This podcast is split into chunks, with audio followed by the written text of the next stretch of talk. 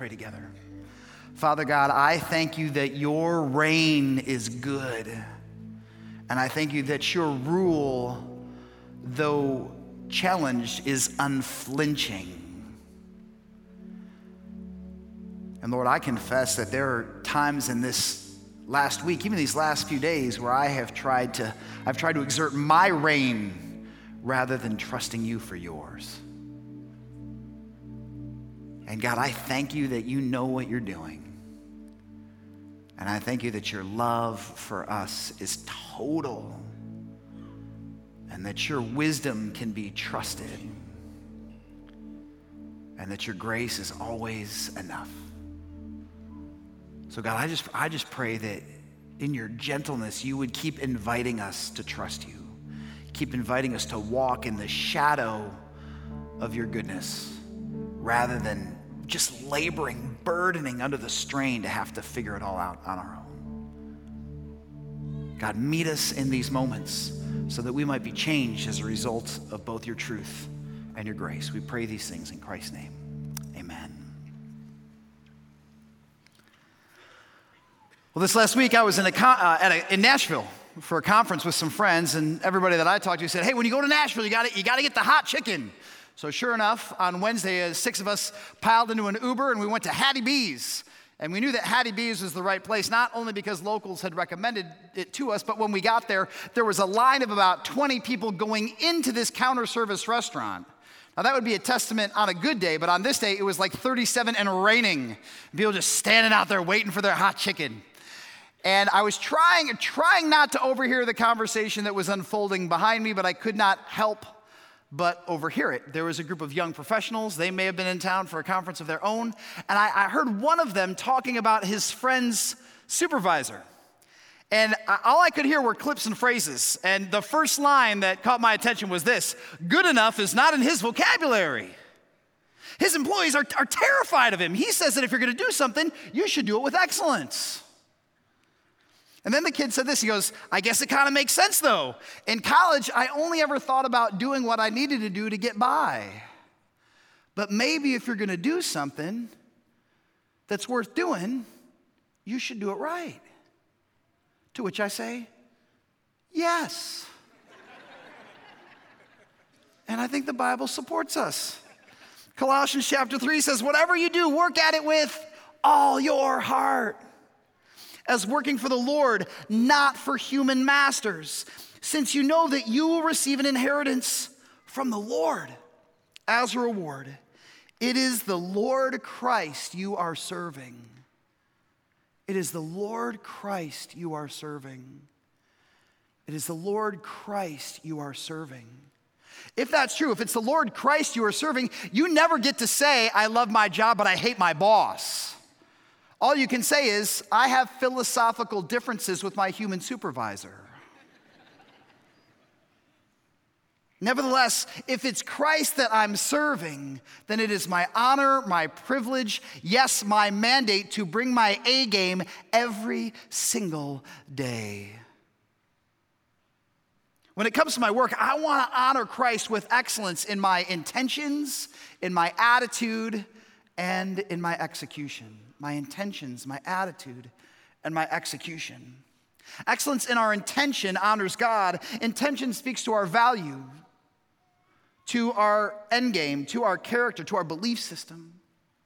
A few thousand years ago, a Hebrew poet memorialized Israel's famous king, David, in a song. Look how he describes David's leadership style. He says, And David shepherded them with integrity of heart, with skillful hands, he led them. Now, David's behavior wasn't always stellar. In fact, David made some critical mistakes on the home front and at the office. Even so, he was remembered as somebody whose intent, whose motive was excellent. He wanted to do the right things for the right way, in the right way, and for the right reasons. When John, an early follower of Jesus, wrote his biography of Jesus, he identified another person whose intentions were excellent. He says, Philip, like Andrew and Peter, was from the town of Beth- Bethsaida.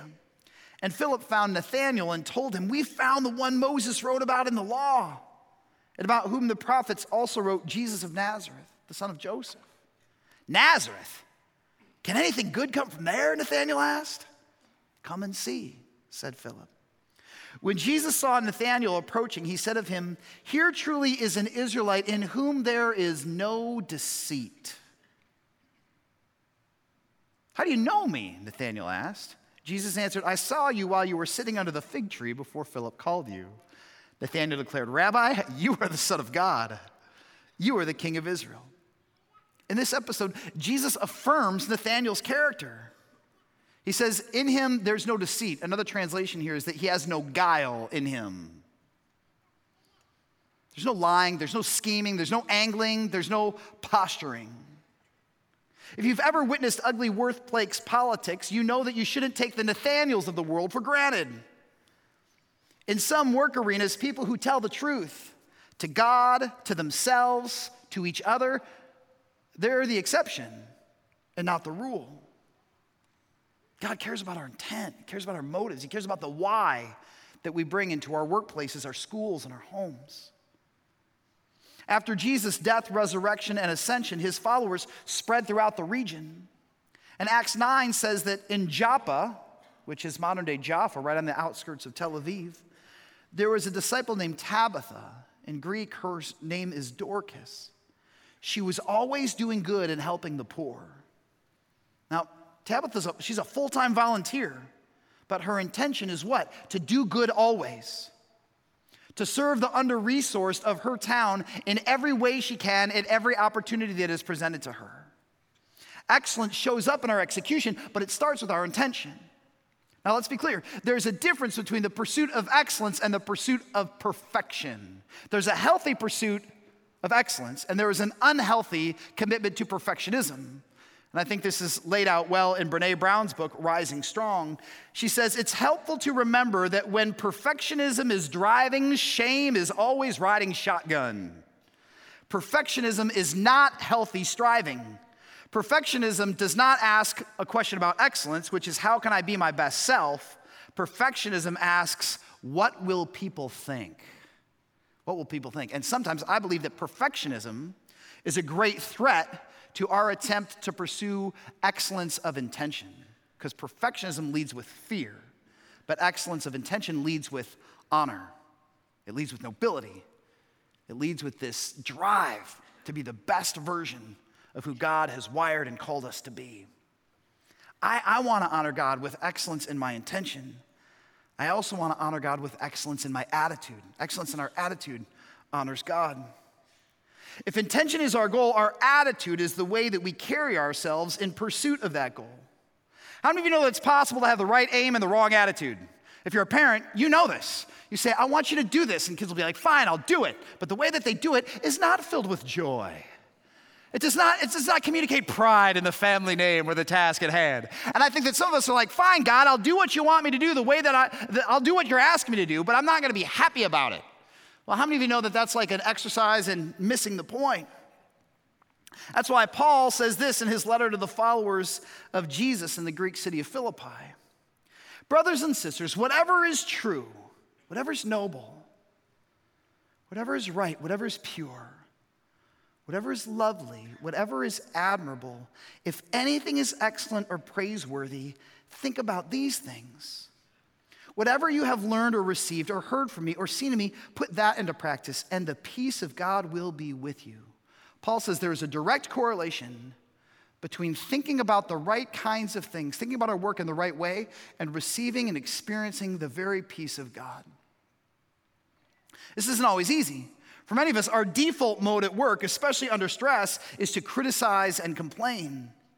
But Paul says, look for the good, find the admirable, catch somebody doing something right.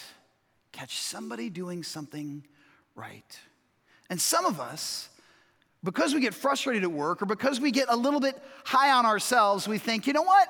Um, my work isn't entitled to my best. I don't, I don't agree with what they're doing here. Or I haven't been respected here. Or I got passed over for a promotion here. So if we're not careful, we, we, we kind of half bake things. But a friend of mine who's a CEO in the Detroit area sent me a quote once that said this. He goes, If you cash 100% of your paycheck, your work deserves 100% of your effort.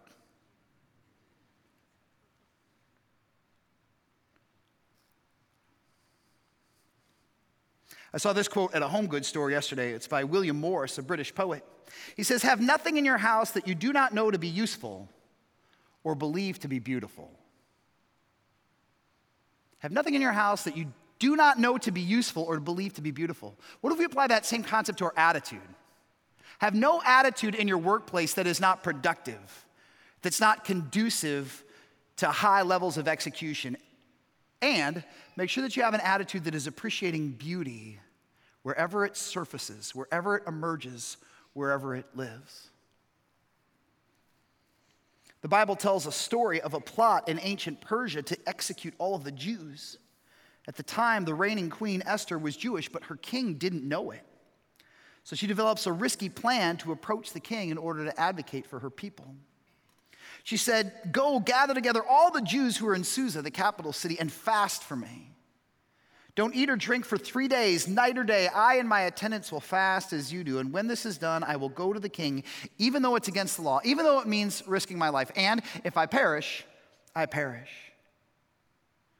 Some people have only taken that last line out of context and they say, well, you know, we're just, if I, if I win, I win. If I lose, I lose. It doesn't really matter. That's not what Esther's saying. Esther's a case study of what it means to be all in. She's not flipping a coin here. This is not a laissez faire approach to leadership. She is laser focused on her mission. She's crystal clear about the stakes, and she is fully committed to this task at hand. And God honors the excellence of her attitude, the focus of her work, and both she and her people are spared. Merriam Webster, the dictionary, defines two performance related phrases. One is dial it in. You may have heard an athlete use that term, that they were, they were dialed in mentally. And that's defined as the ability to reach a state of peak performance efficiency or execution. But the opposite of dialing it in is what? It's to phone it in. To phone it in suggests that a person was giving half hearted effort. I've always wondered where that phrase phone it in came from, and thank God for Google, you can find out. It says this Mel Gussow was, a uh, was, was an arts critic for the New York Times, and he reviewed a play on April 15th of 1981 and said this Accompanying this dreary exercise in self exposure is a score of unmitigated blandness.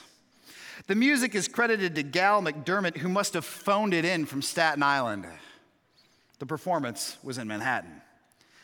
When it comes to your attitude at your office, your factory, your school, or your home, show up, lean in, be all there. Dial it in. Don't phone it in. Excellence in our intention honors God. Excellence in our attitude honors God. And finally, excellence in our execution honors God. Genesis chapter 39 tells the story of Joseph, a man who was sold into slavery by his brothers and was imprisoned for crimes that he did not commit in a country that he didn't know.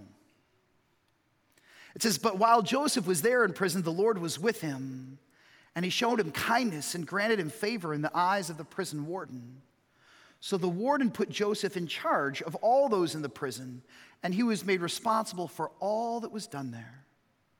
The warden paid no attention to anything under Joseph's care because the Lord was with Joseph and gave him success in whatever he did. Now, when you go to work, do you go in with the awareness that God is with you? Because I think when we go into any situation with the confidence that God is with us, we don't let fear or insecurity tempt us into offering anything less than our best. When God is with you, He gives you favor. And when He gives you favor with influencers, you have access to new opportunities. And when you have access to new opportunities, you should capitalize on those with excellent performance. Eventually, Joseph would have the opportunity to exercise his leadership gifts and his tasks, not just in prison, but in, far, in front of a far more influential audience. Eventually, he's released and he has the opportunity to serve the king of all Egypt, the Pharaoh himself. And in chapter 41, we learn that Joseph was 30 years old when he entered the service of Pharaoh, king of Egypt. There was no transition period. He went straight from jail to the White House. And Joseph went out from Pharaoh's presence and traveled throughout Egypt. During the seven years of abundance, the land produced plentifully. Joseph collected all the food produced in those seven years of abundance in Egypt and stored it in the cities. In each city, he put the food grown in the fields surrounding it. Joseph stored up huge quantities of grain like the sand of the sea. It was so much that he stopped keeping records because it was beyond all measure. Joseph was so good at stockpiling resources that like he broke the inventory software. Joseph's brings all of his lessons from on logistics from prison to his role in the palace. He was faithful as a volunteer administrator for dozens or hundreds of people, and now he's poised to oversee systems that will serve entire cities, even a nation. Joseph's spiritual journey had a direct impact on his professional trajectory. And it's interesting to note that when he finally gets out of jail, God doesn't make him a clergy person. He doesn't make him a priest. He makes him a cabinet member. He makes him an administrator. Why? Because God has uniquely wired every single one of us and put us in places for maximum joy for ourselves and impact for his kingdom.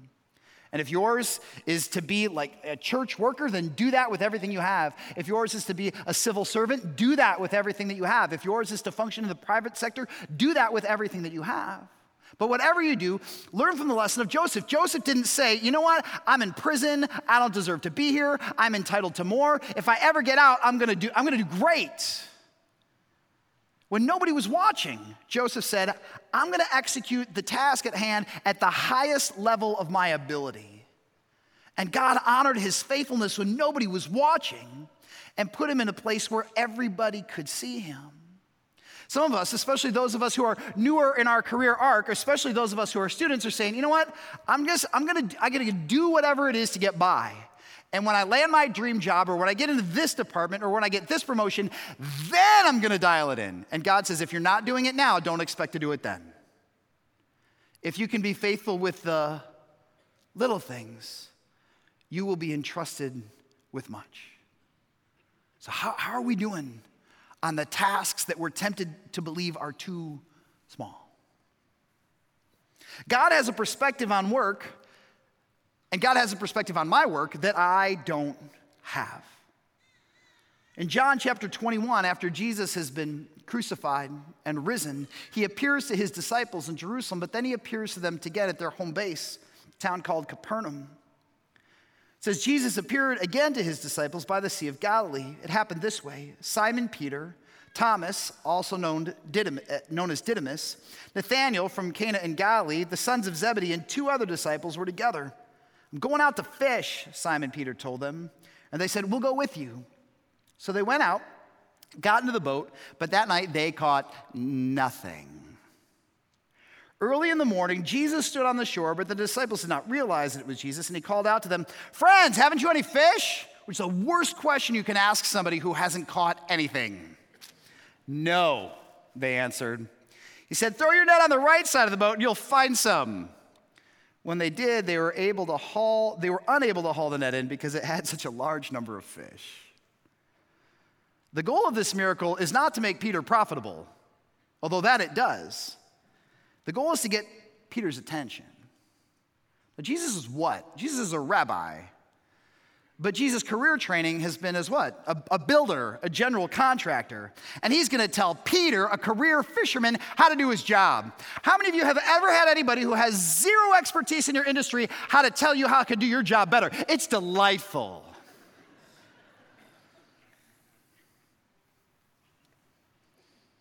But sometimes Jesus tells us how to do our jobs.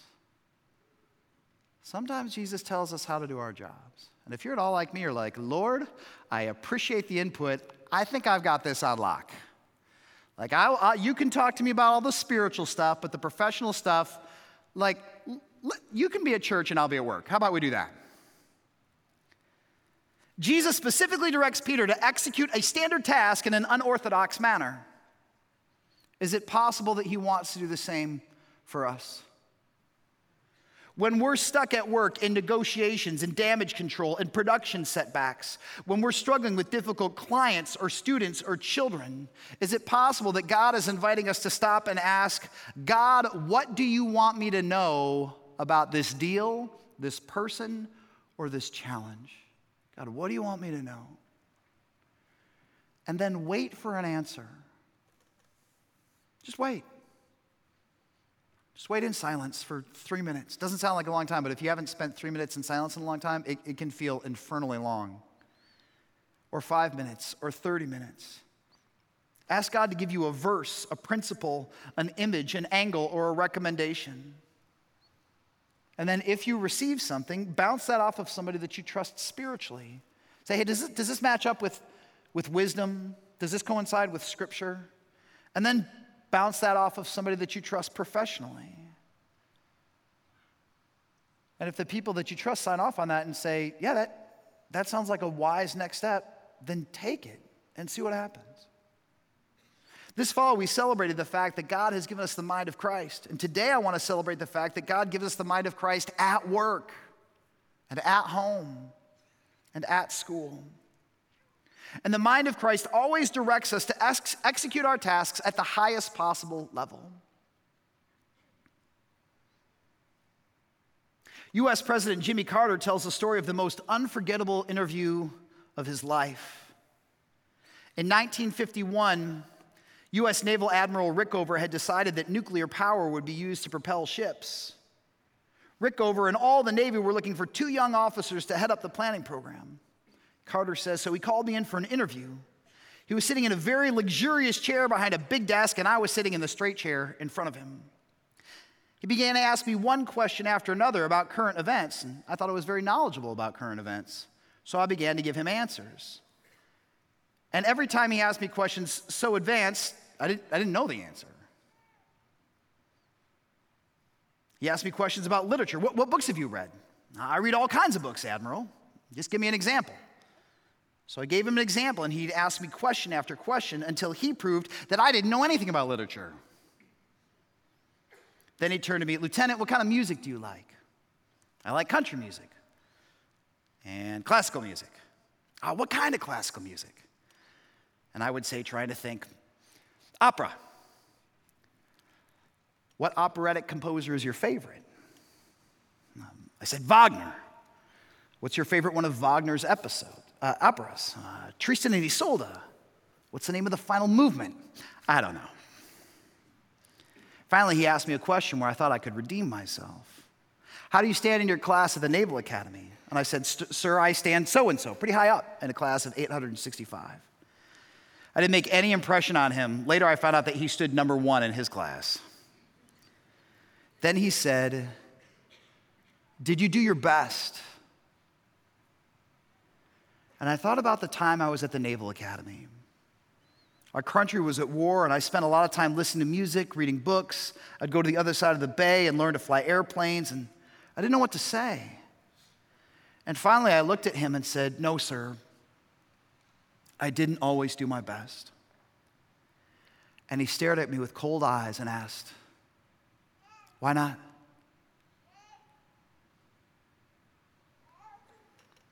Sat there for a long time. Then he turned his chair around to end the interview and work on some papers on a table behind. I finally got up and stumbled out of the room. I got the job. Probably because I told him the truth that I hadn't always done my best. Why do we stop short of doing our best? Maybe, just maybe, it's because we forget that it's Christ Jesus we are serving. See, some of us, when we're only serving ourselves, only serving our own agendas, our own aims, we convince ourselves that good enough is just fine. And the truth is that some of you are so talented, so intelligent, so gifted, so accomplished that your 50% will get you to passing every single time. There's some of you, your 80% is better than the 99% of everybody else in your field, and they're blown away by your 80%. And, and you know that you could, you could phone that in from now until the rest of your career, and nobody would complain. In fact, you might even accumulate a pile of accolades, prizes, promotions, and awards.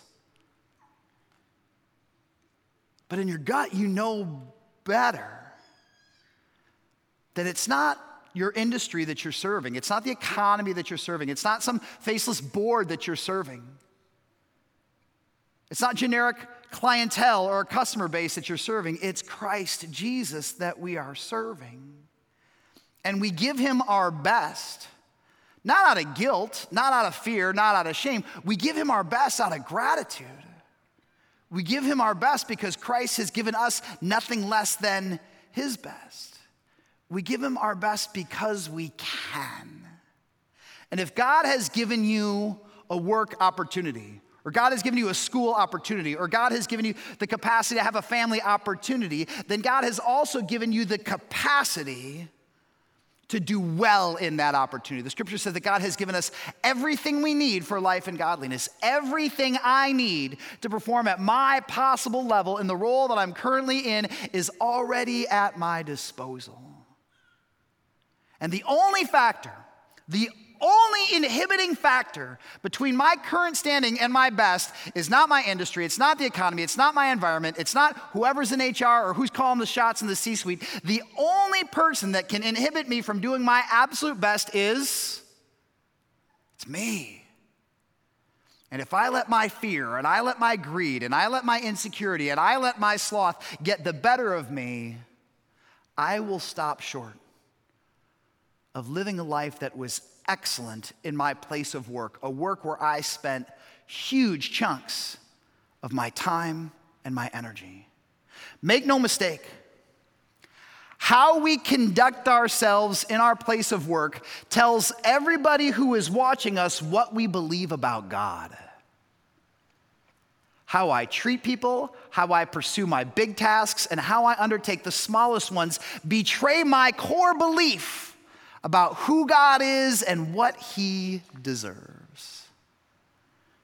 And my question is if you and I were to look back at our last week and somebody asked us, Did you do well? We could say, Yeah. And if the follow up was, Did you do your best? What would we say? Because when my answer is no, there's really only one reason. It's because I refused to believe that it was Christ Jesus that I was serving. My prayer for every single one of us is that our vision of Jesus would be so clear, so compelling, so magnetic, so profound that we couldn't give God anything less than our best when it comes to our intentions, our attitude, or our execution. So if any one of those is wobbly, let's just take the time during these last five to seven minutes of corporate worship and say, God, will you give me whatever it is that I need to have my heart purified, to have my motives rinsed, to have my attitude course corrected, or to have my execution upped? Will you show me what I need to see? So that I can be all that you have wired and invited me to be. Let's pray together. Father God, I thank you for the way that you've served us. It's no accident that you, you modeled the role of a servant, even though you owed us nothing. You knelt down and washed our feet. You provide for us spiritually physically, financially, emotionally. You give us much that we don't deserve. And you give us everything that we need to do well, to honor you, to steward our responsibilities, to show care for the people that we interface with on a regular basis customers, supervisors, the general public, buyers, suppliers, patients, physicians, everybody that we interface with, God. You, you see them at a level that we don't yet.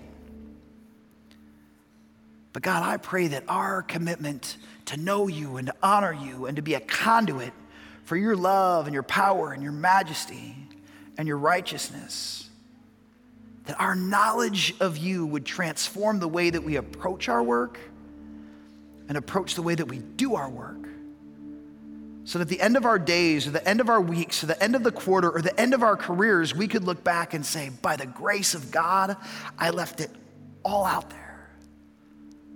I gave it my best. And as a result, God was honored. And I was able to paint a picture of who Jesus is that pulled people in rather than push them away. So, God, take our minds, take our hearts, take our bodies, and yes, take our work.